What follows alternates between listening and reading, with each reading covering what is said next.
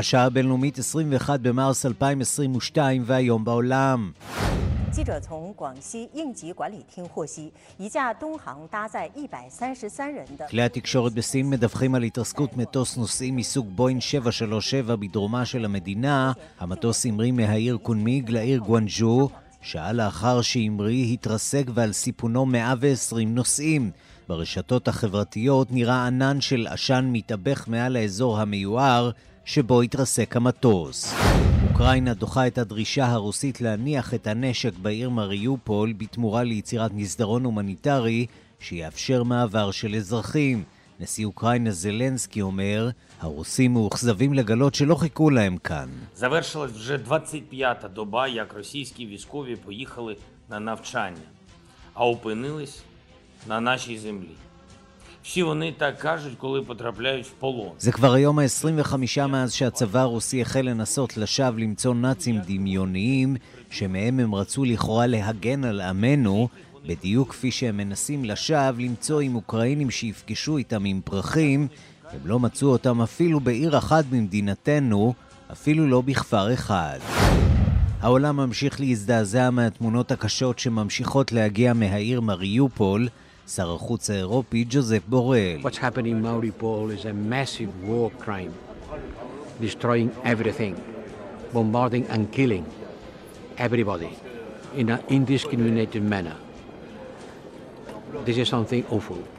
We have to condemn in the stronger terms. מריופול היא פשע מלחמה עצום, הפצצה והרג חסר הבחנה, זה נורא. צריך לגנות זאת באופן החמור ביותר. אז גינויים וסנקציות יש, אכיפת אזור אסור בטיסה, לא ממש.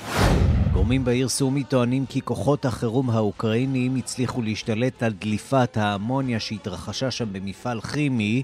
אוקראינה טוענת כי הרוסים פגעו באתר, לרוסיה גרסה אחרת. была реализована спланированная провокация украинских националистов הלאומנים האוקראינים ביצעו פרובוקציה מתוכננת שמשרד ההגנה הרוסי הזהיר מפניה רשמית לפני כמה ימים. הזהרנו ב-19 במרס שלאומנים אוקראינים יבצעו פרובוקציה שמטרתה להאשים את רוסיה בשימוש לכאורה בנשק כימי, אומר דובר משרד ההגנה הרוסי. וגם...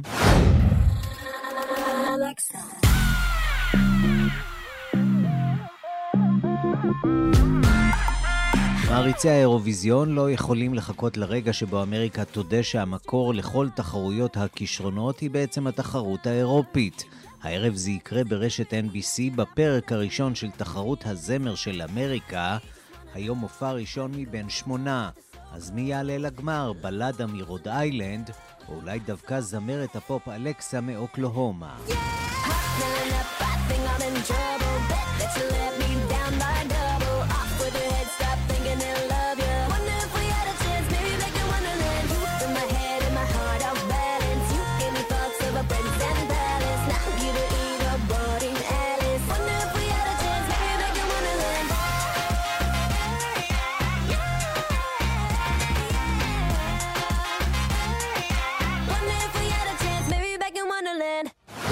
השעה הבינלאומית שעורך זאב שניידר, מפיקה אורית שולץ, בביצוע הטכני אמיר שמואלי ושמעון דוקרקר, אני רנסי קורל, אנחנו מתחילים.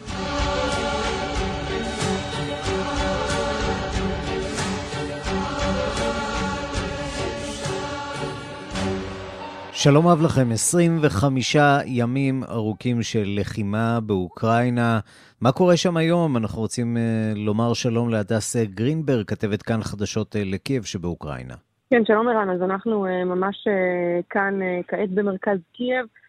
שבנו מצפון מערב העיר, ממש מרחק של עשר דקות נסיעה, שכאן בעצם הייתה הלילה הפצצה מסיבית של מתחם קניות ובקרבתו בניינים רבים, המתחם קניות חדש, בין שנתיים, נהרס אה, כליל, אה, ממש הרס טוטאלי, וגם הבניינים הרבים בקרבתו, מעל 15 בניינים, לפחות חמישה מהם ספגו פגיעות משמעותיות, בין היתר גם של הדף רב והתנפצות של החלונות שלהם.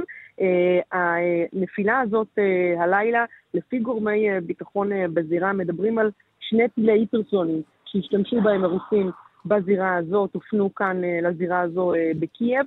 נכון לכרגע אנחנו מדווחים על שישה הרוגים מהזירה הזו, עדיין לא ידוע מבחינת כמות הפצועים. יש אנשים שחילצו אותם מההריסות בחיים, אבל עדיין העבודה על ההריסות בזירה הזו היא לא תיקח שעות, רן, היא תיקח ימים, כי קוטר הנזק שם הוא באמת עצום מאוד.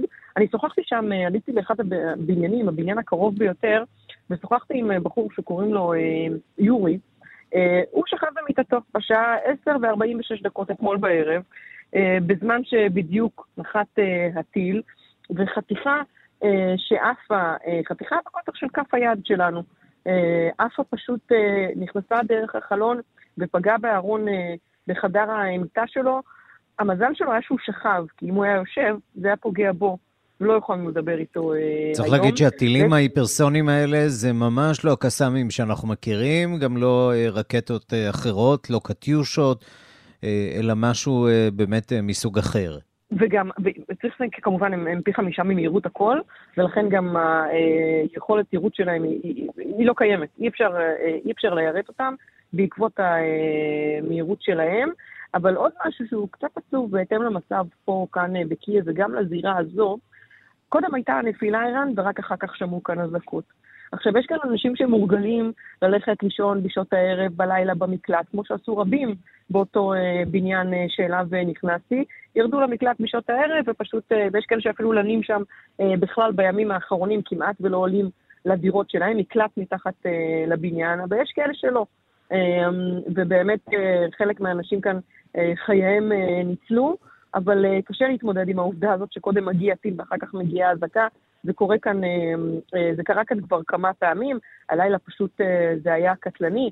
אותם עובדים, אותם שישה אנשים שנהרגו, מעריכים שמדובר בעובדים, או בעובדי, חלק מעובדי התחזוקה של אותו מתחם, כי בכל זאת זה שעת לילה מאוחרת, יש עוצר, אנשים לא מסתובבים בחוץ, ובטח שמתחם הקניות uh, לא פתוח. אבל זו הדס, עד כמה העיר קייב מתפקדת? עד כמה יש מזון בחנויות? עד כמה אנשים עוברים ושבים ברחובות? מבחינה, אני יכולה קודם כל לתאר לך את המצב שאני נמצאת בו כרגע.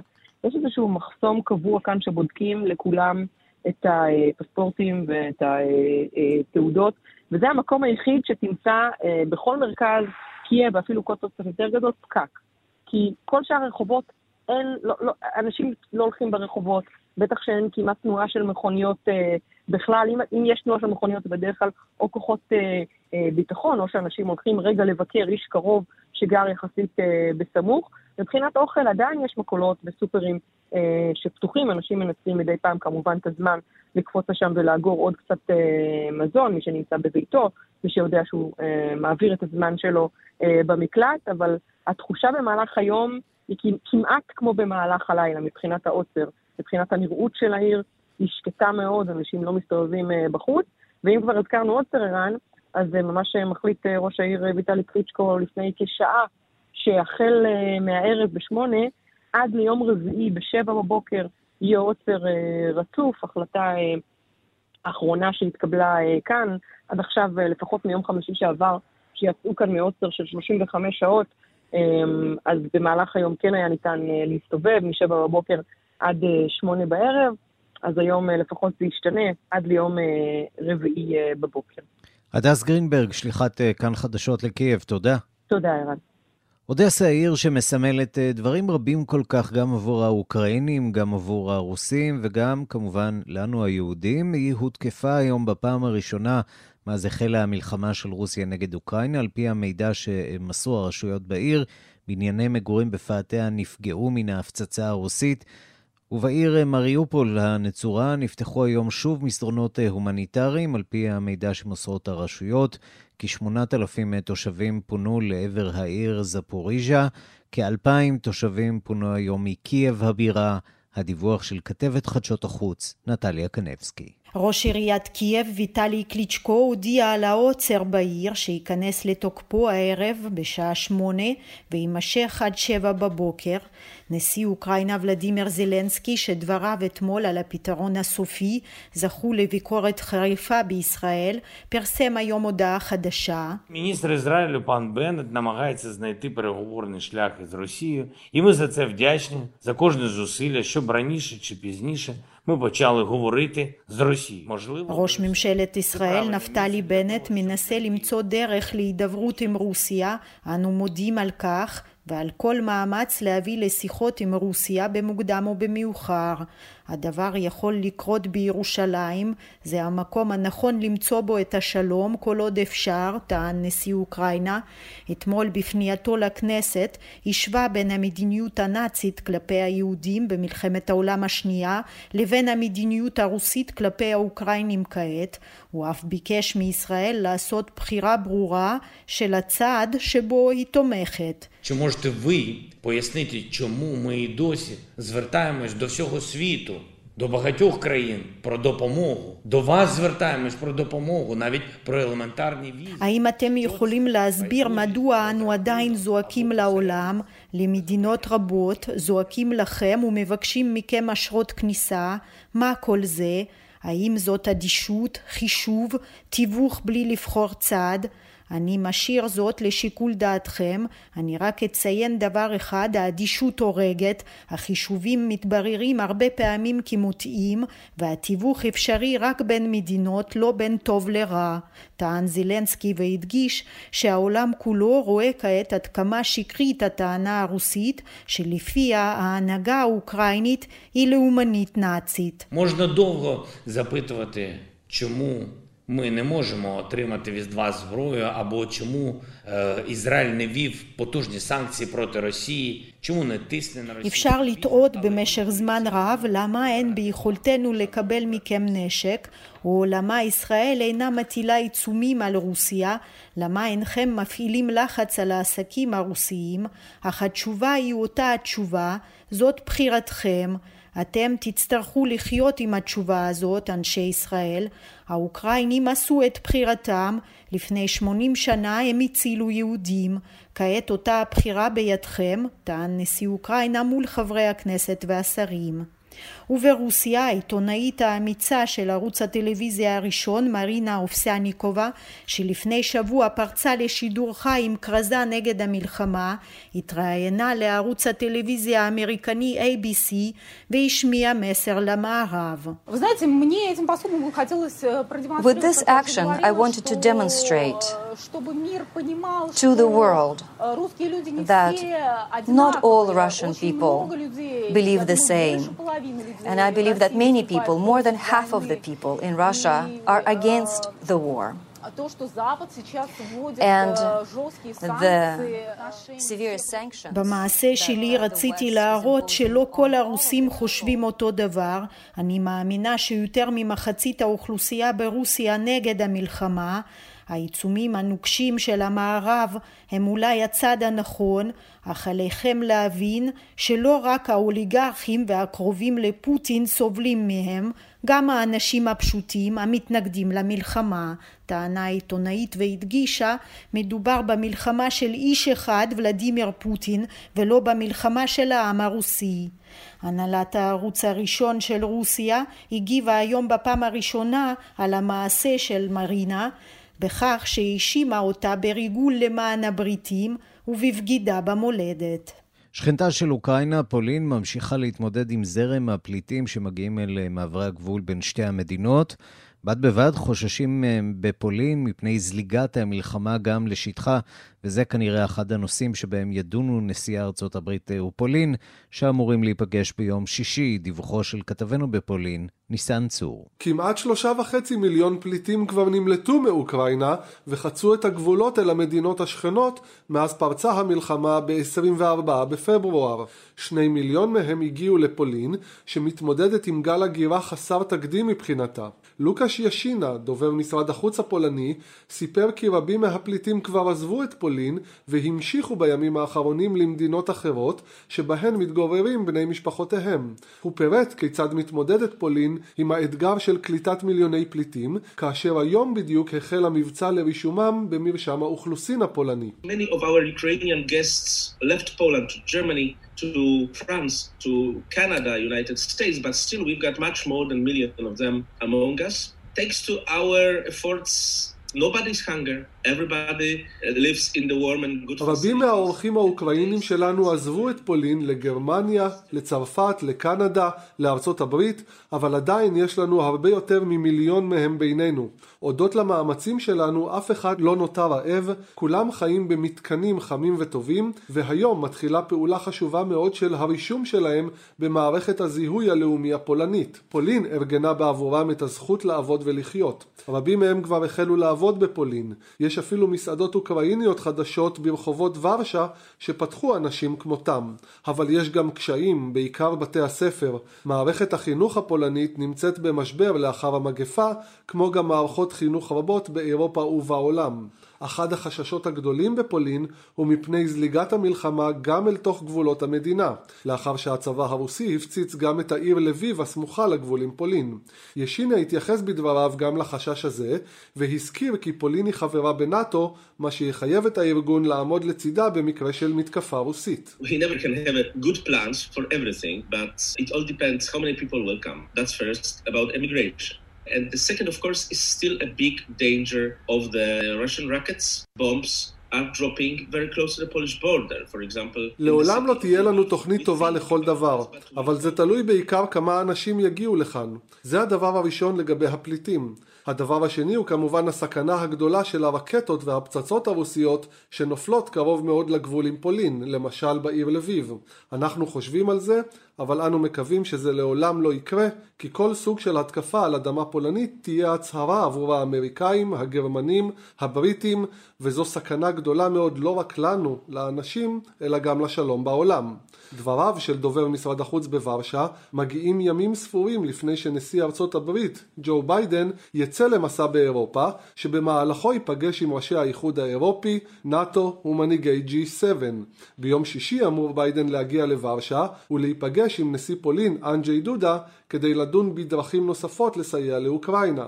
דוברת הבית הלבן, ג'ן סאקי, אמרה כי ביידן ודודה ידונו בתגובה הבינלאומית לפלישתה של רוסיה לאוקראינה, שיצרה משבר הומניטרי ופגיעה קשה בזכויות האדם. נזכיר רק כי לפני כשבועיים הציעה פולין להעביר לאוקראינה מטוסי קרב מסוג מיג 29 דרך בסיס צבא ארצות הברית בגרמניה, אולם בממשל האמריקאי דחו את ההצעה.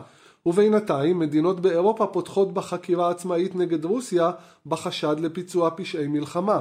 התובעת הכללית באוקראינה, אירינה ונדיקטובה, סיפרה כי שש מדינות באירופה כבר פתחו בחקירה נגד רוסיה בימים האחרונים, והן בודקות עדויות על ביצוע פשעי מלחמה. מדובר בין היתר בגרמניה, פולין, סלובקיה, שוודיה, אסטוניה וליטא. היא הוסיפה כי אוקראינה עובדת עם המדינות האלו במטרה לשתף מידע והוכחות לביצוע פשעי מלחמה מצד רוסיה. ניסן צור, פולין.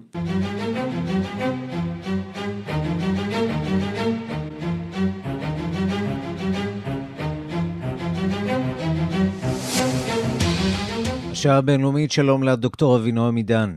צהריים טובים, ערן. קתדרת אה, חייקין לגיאו-אסטרטגיה והמרכז לאסטרטגיה ימית אה, באוניברסיטת חיפה, מומחה לרוסיה ומרחב אה, ברית המועצות לשעבר ומרכז אסיה.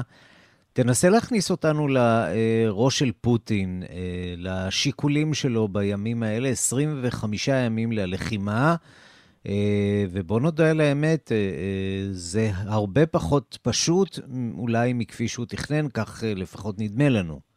כן, נדמה לי שבאמת אה, זה אתגר לא קטן כדי לנסות להבין את, אה, את המחשבה של אדם כמוהו ואולי אלה הסובבים אותו, אבל נדמה לי שנקל על עצמנו אם קצת נתרחק מדפוסי חשיבה מערבית, ואני אומר למה אני מתכוון. כי זה המכשול העיקרי שלנו כשאנחנו מנסים להבין אותו ואת סובביו. נדמה לי שאם אני מסתכל, אם אנחנו מסתכלים על היעדים של המלחמה, אני לא אכנס לזה כרגע, נדמה לי שאפשר להגדיר שהזמן הוא עובד לטובתו, לטובת הרוסים. זאת אומרת... דווקא לטובת הרוסים, אתה אומר. כך, כך נראה לי, ואני גם אסביר. אנחנו ביום-יום, נדמה לי שבפרשנויות ובשיחות על המלחמה הזו, אנחנו מודדים את קצב ההתקדמות של הצבא הרוסי, אנחנו כמובן יודעים גם לדבר על הכשלים שלו, כך הלאה, אבל המדד העיקרי שאנחנו בוחנים את ההתפתחות זה על פי המהירות. ולי נדמה שהזמן משחק לידיו של פוטין, הזמן מקדם אותו ביעדים שהוא כנראה קבע לעצמו במלחמה הזו, ואני אומר למה הכוונה. הכוונה היא שהוא אה, בסופו של דבר, הוא רוצה להשפיע, הוא יוצר לעצמו גל פליטים גדול מאוד שמציף את המדינות מסביב. צריך לזכור שהמדינות מסביב אלה מדינות של נאט"ו, בשונה מה, בזמנו מסוריה, כשזה היה מרחק גדול מאוד מהן פה על הגבול. הוא, אה, הוא משיג לעצמו, הוא מערער כמובן את השלטון של הנשיא וה... של המערכת האוקראינית, ואין ספק שיבואו שינויים בעקבות המלחמה הזאת. בוא, בוא, בוא נדבר רגע על הנקודה הראשונה שאתה אה, מזכיר כאן.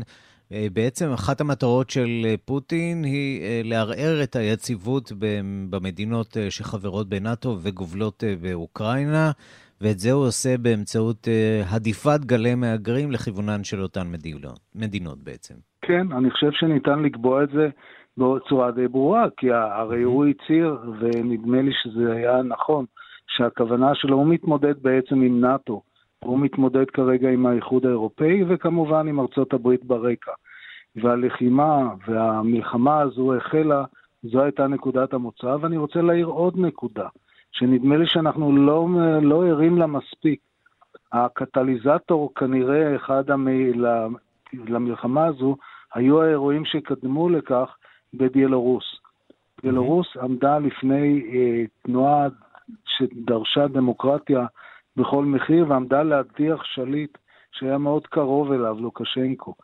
ונדמה לי ש... והיא, אגב, היא הייתה החיץ בין רוסיה לבין מדינות נאט"ו מסביב, בבלטיות, מדינות הבלטיות ופולין. כך שהוא מתמודד בעצם במלחמה הזו. אוקראינה היא שדה המערכה שלו על מול המדינות נאט"ו מסביב. זה לא רק אוקראינה. לגבי אוקראינה אפשר, אם אפשר לומר דבר נוסף, כמובן, כי אוקראינה מאוד חשובה גיאו-אסטרטגית לרוסיה, ואת הדבר הזה לא אני קובע. זאת אני יודע להבין את זה אולי בניתוחים גיאו-אסטרטגיים, אבל האמריקאים כתבו על זה, גדולי ההוגי הדעות האסטרטגיים האמריקאים כתבו על כך ודיברו על כך שאוקראינה היא מדינת המפתח לעתידה של רוסיה שלאחר ההתפרקות של ברית המועצות. אבל מה כן. לעשות, יש פה גם עם אוקראיני עם רצונות שלו ושאיפות שלו, וכנראה שרוסיה וצורת המשטר שלה לא קוסמת, אה, זה לא גורם משיכה מבחינתם של האוקראינים, אה, כמובן שלהפך. הם לא רוצים להיות חלק מהמרחב הזה, הם רוצים מערבה, והם נותנים פה מלחמה הירואית, ממש. כן, אבל, אבל תראה, למשל, אנחנו עוסקים הרבה מאוד במריופול, באותה עיר שנמצאת על רצועת החוף של... אה, שרוסיה אוקראינה. בפועל מבצעת בה טיהור אה, אתני כרגע. כן, בראייה הרוסית, אם תדבר עם האסטרטגים הרוסיים, הם בכלל לא יבינו על מה אנחנו מדברים בעניין של הטיהור האתני. הם רוצים ליצור רצועת חוף שבשליטה רוסית, מחברת את רוסיה עם חצי האי קרים לאורך ימת עזוב. עזוב. כלומר, עולם המושגים שלהם, כשהם מסתכלים על המציאות שהם רוצים לייצר, ליצור אותה וכך הלאה, הם רואים את הדברים אחרת, ביקשת, אנחנו רוצים להבין את דרך החשיבה שלהם. הם מסתכלים על זה בצורה אחרת לגמרי. הם יורים, הם יורים על אזרחים בעיניים פקוחות, mm-hmm. בהכרה צלולה, זה דברים שאנחנו לא יכולים להבין את זה. אבל הם יורים כי הם רוצים ליצור את גל הפליטים, וכך הלאה. אין להם עכבות בהפעלת כוח צבאי על אזרחים, וכך לסיום. אני רוצה לשאול אותך, אה, הזכרנו את המומחיות שלך גם אה, בתחום הימי, ואני רוצה לשמוע אה, מה אתה אומר על אודסה. שמענו היום על ירי לכיוון אודסה. האם הכוונה של הרוסים היא לייצר רצועה שתגיע עד לחצי האי קרים, או אולי מעבר לזה, עד למשל גבול מולדובה-רומניה. למעט אולי העובדה שאני חייב לציין שאבי הוא יליד אודסה, ולכן אני, העיר הזו זוכה לתשומת לב שלי, אבל כמובן בגלל המיקום החשוב שלה. רוסיה איבדה את הים השחור, אחד האובדנים הגדולים שרוסיה איבדה בעקבות ההתפרקות שלה, ומאז כל הזמן באסטרטגיה שלה מנסה לשאוף לחדש לה את השליטה, את הגישה לים השחור. הערכה שלי שהם ייקחו את כל מה שהם יבינו שהוא אפשרי מבחינתם, והם יתקדמו את, הר... יקדמו את הרצועה שלהם לאורך הים השחור, מעבר למריופול, מעבר לחרסון, מעבר לקרים, וכאן אנחנו מגיעים לאודסה. זה מאוד מאוד מאוד חשוב להם, וזה יוביל אותך בתוכניות אחרות להתחיל אולי להסתכל גם על מערכת המתח בין רוסיה לבין טורקיה, והמתיחות והתחרות במרחב הזה, שהוא מאוד חשוב לרוסיה, והם מובילים בקו הזה, ולכן אם אני רק, אני כבר מסיים, אני מבין שזה הזמן שלנו, אני רק אומר שכשאנחנו מסתכלים על האירועים באוקראינה, אנחנו באופן טבעי, כיצורי אנוש, אנחנו מתקשים להסתכל על המחזות הסבל האנושי, אבל מי שעומד בצד הרוסי, החל מהנשיא פוטין וכלה גם באלה שהם איתו, הם מסתכלים על זה בראייה אחרת לגמרי, לפי פרמטרים, יעדים אחרים, וכדאי לנו לקחת את זה בחשבון, אם אנחנו באמת רוצים להבין לאן הכל מת, מתנהל ומתקדם, ואיך זה מתפתח.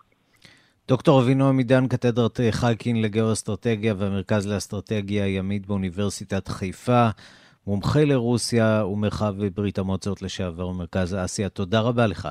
תודה לכם. ובדקות הקרובות אנחנו רוצים אה, לנסות אה, לבחון את התפקוד של נאט"ו במשבר הזה, הברית הצפון-אטלנטית, ואנחנו רוצים לעשות את זה בסיועו של יוסי מלמן, פרשן לענייני מודיעין וביטחון אה, בעיתון הארץ. שלום לך, יוסי. שלום, ערן.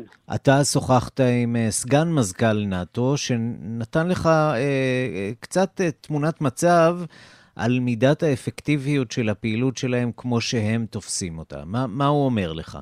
כן, אה, סגן מזכ"ל אה, נאט"ו, דוקטור מירצ'ה גנוע, הוא שר החוץ לשעבר של רומניה, הראשון שמכהן בתפקיד הזה ממדינות מזרח אירופה לאחר שהם הצטרפו לנאט"ו בעקבות קריסת ברית המועצות, והוא מסביר מדוע נאט"ו התגייסה למערכה הזאת אה, למען אוקראינה, אבל מסרבת נניח לספק את מטוסי קרב, ובכך להפוך את אה, אוקראינה לאזור אסור לטיסה, שהיה מאוד מאוד מקל על מצבה של אוקראינה, וכפי שהנשיא זלנסקי ביקש, אפילו אתמול בנאום בכנסת. לדבריו הרוסים סופגים אבדות קשות. Mm-hmm. הוא לא מנע את כל האבדות כי הוא רוצה לשמור על, על המידע הזה, כי זה מידע מוכמן, מודיעיני, אבל הוא דיבר על מאה ויותר מסוקי תקיפה רוסיים שהופלו, תקיפה ותובלה, על עשרות מטוסי קרב, אה, מיגים וסוחויים שהופלו. הוא, הוא מדבר על uh, שהיחס של הפגיעה בנפש ובציוד על ידי, על ידי הצבא האוקראיני, שמתגלה כיעיל יחסית בנסיבות שנוצרו, לאחד לשלוש. אז לרוסים יש כמעט 7,500 חללים, ואם תיקח בחשבון שבוודאי יש כמספר הזה של פצועים, זה מספרים עצומים בצבא שמונה, צבא פלישה שמונה קצת פחות מ-200 אלף איש. בוא נשמע אולי קטע מהדברים שהוא אומר לך, הנה. no-fly zone means that NATO should enforce the no-fly zone. This means that we have to fight to, to, to shoot down Russian planes, to, to destroy Russian uh, missile defense systems, uh, and also to basically destroy airfields in Russia and Belarus.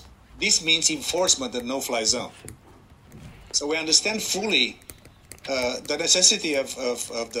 כן, הוא מדבר כאן בעצם על הקטע של אה, אזור אסור בטיסה. זו הדרישה של האוקראינים לאכוף אזור אסור בטיסה באוקראינה, למנוע בעצם ממטוסים רוסים לטוס בשטחם. המשמעות היא, הוא אומר, שהאוקראינים בעצם מצפים מאיתנו ליירט מטוסים רוסים שנכנסים למרחב האווירי של אוקראינה. ההשלכות של הדבר הזה עלולות להיות מלחמת עולם שלישית. יש לנו דרכים אחרות, הוא אומר, אה, לשמור על אה, העליונות האווירית של אוקראינה בשטחה של אוקראינה באמצעות אה, מערכות נשק שונות. מה הם מקבלים, יוסי, מה, מברית נאט"ו? הם מקבלים קודם כל את טילי הנ"ט, הג'אבלין, והם מקבלים את טילי, טילי נ"מ, הסטרינגרים, זה בעיקר ציוד אמריקאי שמגיע בחלקו ממחסנים אמריקאים של מדינות נאט"ו. זה עובר דרך רומניה, זה עובר דרך פולין, לכן הייתה תקיפה של uh, צבא רוסיה בקרבת העיר לביב או לבוב, לא רחוק מהגבול הפולני, כי היא שימשה בסיס צבאי שבו אוחסן הנשק. Uh, סגן מזכ"ל נאט"ו, מירצ'ה גנוע, אני חושב שהוא מנסה לומר שמערכות ההגנה האוויריות של אה, אוקראינה הן לא רעות בכלל, הן מבוססות על, על טכנולוגיה סובייטית, רוסית, והן בהחלט בהחלט אה, עושות את העבודה. אה, אני לא בטוח שהם היו, האוקראינים היו זקוקים למערכות כמו כיפת ברזל או כמו טילי אה, מערכות פטריוט. זהו, כי מול הטילים ההיפרסוניים אה, שפגעו הבוקר אה, בקייב, בקניון, כיפת ברזל זה לא, זה לא מה שצריך שם, נכון? נכון, נכון, אבל זה צעד סמלי אם ישראל הייתה מספקת, משתתפת בצורה כזאת או אחרת באספקת ציוד לחימה לאוקראינה. ישראל מסרבת אפילו לספק אפודי קרב. וקסדות. ובאמת דיברת איתו על המעורבות הישראלית, אה, ושאלת אותו כיצד רואים את העובדה שישראל אה, לא, אה, לא מגישה סיוע צבאי ואחר לאוקראינה, מעבר כמובן לניסיונות הדיפלומטיים ומעבר כמובן לסיוע ההומניטרי שהיא מגישה. בואו נשמע את הדברים שלו, העמדה של נאט"ו בנוגע למעורבות הישראלית בסכסוך הזה. We're not here to judge anyone. I'm just saying that the pressure of the public opinions uh, in our democratic societies sometimes can lead to change of traditional positions. And uh, uh, this is the sovereign right of each nation to decide how much and in each way uh, they can uh, get involved. We, we know that Israel has the wisdom and has the capacity to be a positive actor in the solution of this crisis. כן, רצה לעקוץ, אבל כדי לעקוץ אה, כנראה שצריך אה, להחמיא, בעיקר אם אתה אה, דיפלומט, והוא אומר, אני מאמין שלישראל יש את התבונה ויש את החוכמה להכריע בסוגיה הזאת בעצמה. אנחנו כמובן מברכים על המעורבות הדיפלומטית, הוא אומר שם בהמשך, הניסיונות של ישראל לפשר. לא שופטים אף אחד, אבל יש מדינות שמשנות את העמדות שלהן וראינו את זה אה, קורה עם כמה וכמה מדינות, בהן למשל גרמניה, אה, מדינות כמו פינלנד ושוודיה, שעכשיו מגישות סיוע לאוקראינה, כך שלא מן הנמנע מבחינתם לראות, או, או זה אולי המצב הרצוי, לראות איזשהו שינוי שיגיע מכיוונה של ישראל. נכון, בלשונו הדיפלומטית הוא, הוא אמר שהוא מבין את עמדת ישראל, עמדה מורכבת, זה פחות או יותר השפה שמשתמש בה ראש הממשלה נפתלי בנט, אבל בין השורות יש uh, ביקורת, uh, אפשר לחוש בביקורת שלו, כשהוא אומר שחברות או מדינות או אומות משנות כתוצאה מלחץ ציבורי את עמדותיהן, ונתן דוגמה, כמו שציינת, של uh, גרמניה, שבמשך...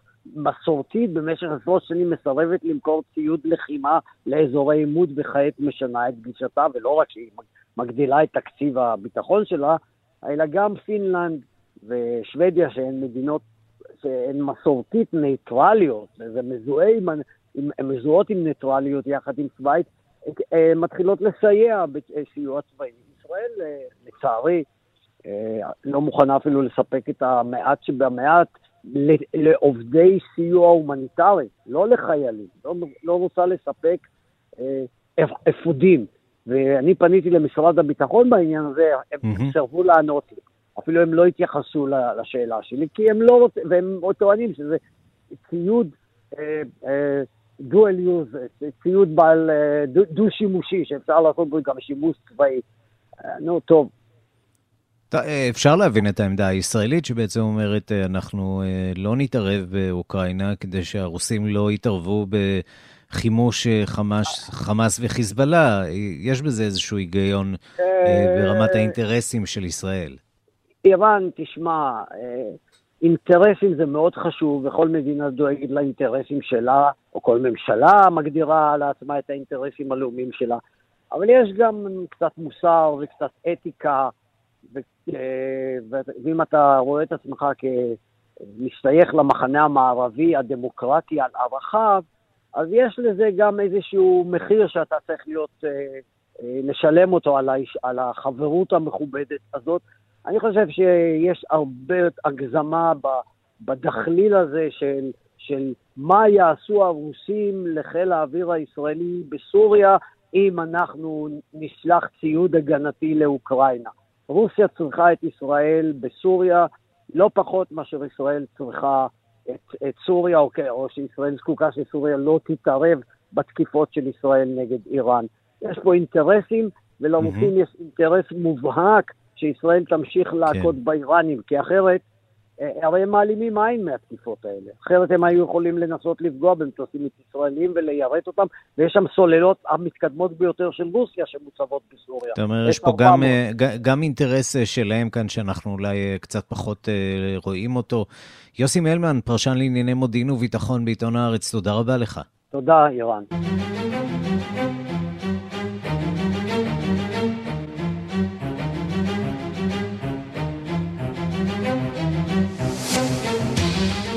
השעה הבינלאומית ביומיים האחרונים מתקפה נרחבת של המורדים החות'ים על תשתיות אנרגיה, נפט, מים וחשמל בכמה ערים בסעודיה.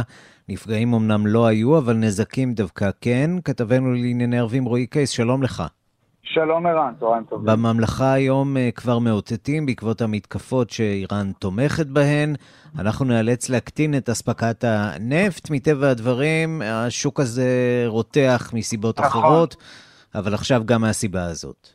נכון, והמסר כמובן הוא לארצות הברית, שצריך לומר לאחרונה דרשה מהסעודים, ביקשה מהם להגדיל את תפוקת הנפט בצל המלחמה של רוסיה באוקראינה, שגורמת לעליות מחירים, עליות שלא נראו כבר לא מעט שנים בשווקי האנרגיה, והסעודים שהם היצואנים מספר אחת בעולם של הנפט, נדרשים גם מצד המערב, גם בוריס ג'ונסון, ראש ממשלת בריטניה היה שם, ניסיון לשכנע אותם, וזה לא ממש הולך. ומה שקורה ביומיים האחרונים, שאנחנו רואים את המורדים החוסים בתימן, שמקבלים תמיכה מאיראן, סיוע צבאי, במתקפה, הייתי אומר, נרחבת מאוד, גם לעומת מה שאנחנו הכרנו מהשנים האחרונות. מתקפה שנעשתה בכמה גלים, החלה ביום שבת לקראת חצות, גם הייתה בלילה, בלילה שבין שבת לראשון, מתקפה שכללה כמה ערים בסעודיה, גם בדרום סעודיה, גם במערב סעודיה, במערב סעודיה זה אזור של מתקני הנפט, המתקפה כללה מתקני נפט, מתקני מים, התפלת מים, מתקני אנרגיה, מתקני חשמל, התקפה משמעותית, ואתמול היה גל שלישי של מתקפה על מתקפל ענקית ארמקו בג'דה, גם כן במערב סעודיה. בהחלט אין ספק שאנחנו רואים סוג של הסלמה. רועי, הקו שלך לא כל כך טוב, תנסה טיפה לשפר זווית. בינתיים בוא נשמע הדברים שאומר דובר החות'ים. عملية عسكرية واسعة عملية كسر الحصار الثانية والتي شملت المرحلة الأولى منها قصف عدد דובר החות'ים בתימן יחי שרי, שלמעשה אומר אנחנו הפגזנו את הממלכה הסעודית כדי לשבור את המצור אה, בתגובה על באמת התוקפנות נגד העם התימני, פעולה נרחבת שנעשתה באמצעות טילי אישיות, באמצעות מל"טים, אה, באזור גם ריאד הם טענו, באזור ינבוב, שזה גם אזור של מתקני הנפט. אין ספק שמדובר במתקפה משמעותית, והסעודים היום כאמור מודיעים שבעקבות התקיפה הנרחבת הזאת, הם פותרים את עצמם מאחריות אה, לספק את הנפט כפי שהם סיפקו אותו עד עכשיו לשווקים הבין בינלאומיים. כלומר, הסעודים אומרים, המתקפות האלה פוגעות ביכולת שלנו להפיק נפט, ולכן אנחנו ניאלץ לצמצם את אספקת הנפט. זו הודעה משמעותית. מה, זה, זה סוג של מניפולציה על רקע הסכם הגרעין עם איראן המתגבש, או ש... גם, זה, תראה, שיש פה יש... באמת בעיה אמיתית? לא, יש פה בעיה אמיתית. יש, צריך לומר, משבר משמעותי בין ממשל ביידן לבין סעודיה, כבר מתחילת ימיו של ממשל ביידן, שאני מזכיר לך, אה, בתחילת ימיו ביטל את ההכרזה של הממשל הקודם, ממשל טראמפ על החוסים בתימן כארגון טרור, הוציא אותם מרשימת ארגוני הטרור האמריקניים, בטענה שזה יעזור להעביר סיוע לעם התימני. הסעודים מאז, צריך לומר, יש נתק גם בין יורש העצר בן סלמן, האיש שחזק בממלכה, לבין הממשל, בעיקר לבין נשיא ארצות הברית ג'ו ביידן, לא דיברו על רקע כל הסיפור של הפרות זכויות אדם, וחיסולו של אה, העיתונאי ג'מאל חשוקג'י, שבן סלמן מואשם לפי המודיעין האמריקני, ומאז אני חושב שיש, ההתקררות נמשכת, אבל היא מועצמת בצל הסיפור שאנחנו רואים של אוקראינה, שכאשר עכשיו פתאום האמריקנים צריכים את הסעודים בשביל להפיק יותר נפט ולפצות על המחסור אה, בשווקי האנרגיה, ולכן טוב, אנחנו באמת... טוב, אתה יודע, רואים... ישראל היא מולדת הדיפלומטיה. נכון. יכול להיות שפה דווקא ישראל יש לה אינטרס כן. לנסות אה, לגשר בין הצדדים כאן. אה, אני חושב ש... קודם כל אני חושב שכן יש אינטרס, כי ישראל בסופו של דבר רואה את ארה"ב כבעל הברית, אבל צריך לומר שאני חושב שגם ישראל וגם מדינות המפרץ רואות עין בעין בכל מה שקשור לכוונה אה, האמריקנית עכשיו, כחלק מהסכם הגרעין, גם להוציא את משמרות המהפכה של איראן מרשימת הטרור. אני חושב שבזה יש כעס גדול ואכזבה גדולה מהממשל האמריקני, וצריך לזכור, לאחרונה גם דווחנו שגם יורש העצר הסעודי, בן סלמאן, וגם יורש העצר של אבו דאבי, שייח' מוחמד בן זייד, סירבו לענות לטלפונים אה, מנשיא ארצות הברית ג'ו ביידן, לא פחות, זה היה דיווח בוול סטריט ג'ורנל. ולכן אין ספק שיש פה סוג של משבר אכזבה מהאמריקנים שלא עומדים מספיק לצד הסעודים, לצד האמירותים, אה, בכל מה שקשור לאיום בעיקר של החות'ים, הרי גם היו מתקפות באבו דאבי לא כל כך מזמן, ובהקשר mm-hmm. הזה, אה, על רקע באמת ההודעה של סעודיה, של משרד החוץ הסעודי, על האיום הזה לצמצם את אספקת הנפט, בוא תשמע מה אומר פרשן סעודי מוניף אל-חרבי, שאומר, אנחנו בעצם רוצים שהעולם יתחיל לדאוג לאיום החוסי, כלומר, שיפסיקו, האיראנים יפסיקו לספק להם נשק, ואז אנחנו נוכל לספק נפט כמו שצריך, הנה הדברים שלו. رسالة الرياض واضحة وهي للمجتمع الدولي انه على المجتمع الدولي ان ينفذ قرار مجلس الامن 2216 والذي ينص على عدد כן, אז כן, אומר הפרשן הסעודי, אנחנו בסך הכל דורשים מהקהילה הבינלאומית לבצע את מה שמוטל עליה, לבצע, למלא את החלטות האו"ם שלפיהן אסור לה, לספק נשק אה, מאיראן לחוסים. אה, כשזה יקרה, אז אנחנו נוכל אה, למלא את אספקת הנפט. זה למעשה המסר הסעודי. אין ספק, המתקפות האלה אולי רחוקות מאיתנו, אך אני חושב שיש להן השפעה משמעותית, ולבטח ההודעה הסעודית היום, שהם מתכוונים לצמצם את הנפט, אין ספק, אם תרצה, אצבע בעין לממשל ביידן, ובסופו של דבר זה גם משפיע עלינו, כל העליות מחירים האלה. רועי קייס, כתבנו לענייני ערבים, תודה. תודה. נשיא המדינה יצחק הרצוג ערך אתמול ביקור בזק בצרפת, שבמרכזו טקס הזיכרון במלאת עשר שנים לרצח הילדים בבית הספר היהודי בעיר טולוז על ידי מחבל מוסלמי. בשיחה בין השניים עלו גם נושא התיווך לשלום באוקראינה והגרעין האיראני, כולל התוכניות להסרת משמרות המהפכה מרשימת ארגוני הטרור. כתבנו בפריז גדעון קוץ היה בטקסים בטולוז, והוא מדווח. לפני עשר שנים נזעקנו לעיר השלווה בדרך כלל, טולוז, כדי לסקר מעשה זוועה שנרשם כרצח הראשון של ילדים יהודים משום שהם יהודים מאז השואה. מחבל מוסלמי בשם מוחמד מרח רצח בדם קר בחצר בית הספר אוצר התורה את מרים מונסנגו בת השמונה, בתו של המנהל יעקב מונסנגו, את אריה וגבריאל הקטנים עוד יותר ואביהם המורה יונתן סנדלר.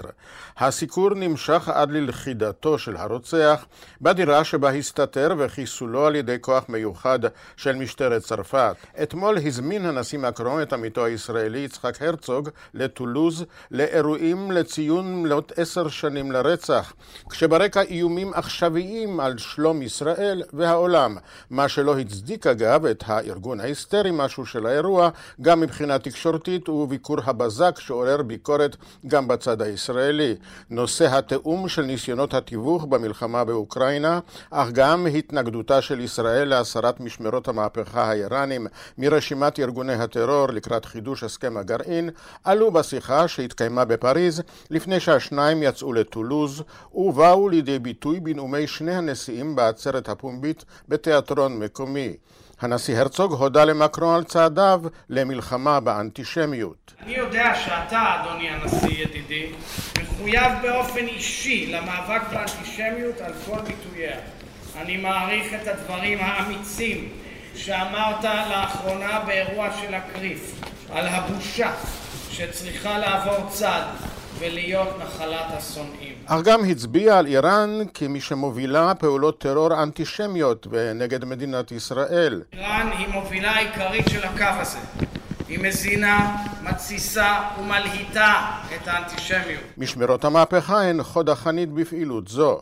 בנושא אוקראינה, אני מברך על מאמצי ההנהגה האירופית, עכשיו בראשות צרפת, ועל המאמצים החשובים שלך, אדוני הנשיא מקרון, ומעריך אותם מאוד. מדינת ישראל עושה כל מאמץ להביא לסיומם של החורבן, ההרס, הדמעות ואובדן החיים, חסר ההצדקה והתוחלת. אנו פועלים בכל היכולות שלנו להעניק סיוע הומניטרי למי שעולם המחרב עליהם.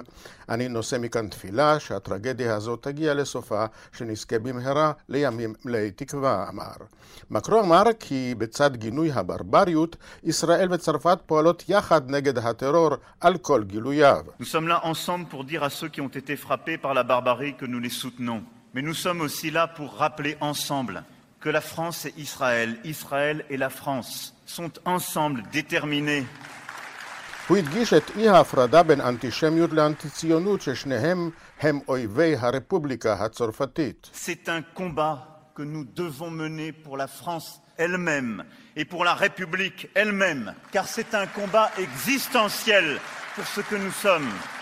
הוא שיבח את פעילותה של ישראל בניסיונות התיווך באוקראינה ולמען השלום באזור והבטיח כי כל פעילות צרפתית בנושא תעמיד בראש דאגותיה את ביטחונה של ישראל. Premier ministre et de votre gouvernement, au nom de la paix face à la guerre lancée en Ukraine par la Russie pour chercher une médiation. Et je veux vous dire que la France, comme elle l'a toujours fait... קודם לכן, בטקס בחצר בית הספר, אוצר התורה, שהפך בינתיים לאור התורה, הניחו שני הנשיאים יחד זר על מצבת הזיכרון לנרצחים בדמות עץ החיים, ונועדו לפגישה ממושכת עם יעקב מונסנגו, שאמר להם כי הפעילות החינוכית שבה המשיך היא ההנצחה הנכונה של זכר ביתו וביטוי של אי כניעה לטרור.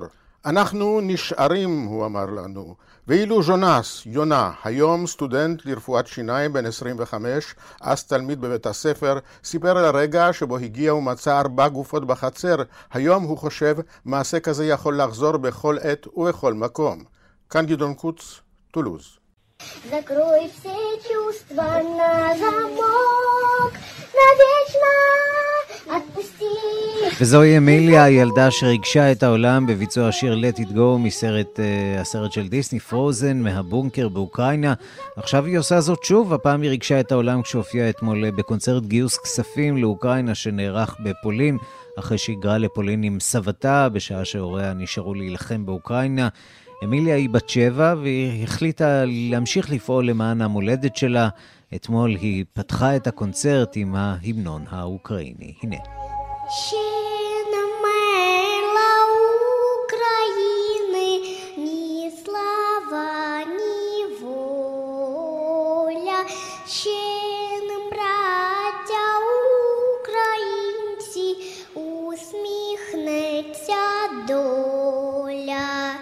הילדה האוקראינית אמיליה, ועד כאן השעה הבינלאומית מהדורת יום שני שערך זאב שניידר, המפיקה אורית שולץ, הטכנאים אמיר שמואלי ושמעון דוקרקר. תודה לאלי שמעוני על הסיוע, אני רנסי קורל, מיד אחרינו רגעי קסם עם גדי לבנה. אנחנו ניפגש שוב מחר בשתיים בצהריים עם מהדורה החדשה של השעה הבינלאומית. ועד אז המשיכו להתעדכן 24 שעות ביממה ביישומון של כאן, שם תוכלו למצוא את כל הדיווחים, הפרשנויות, הכתבות ומהדורות הרדיו והטלוויזיה בשידור חי. גם עמוד הפייסבוק של כאן ב' מחכה לכם, אה, וגם אה, ההסכת של השעה הבינלאומית. אתם מוזמנים אה, לחפש אותנו בכל יישומוני ההסכתים. שיהיה לכם יום טוב, להתראות.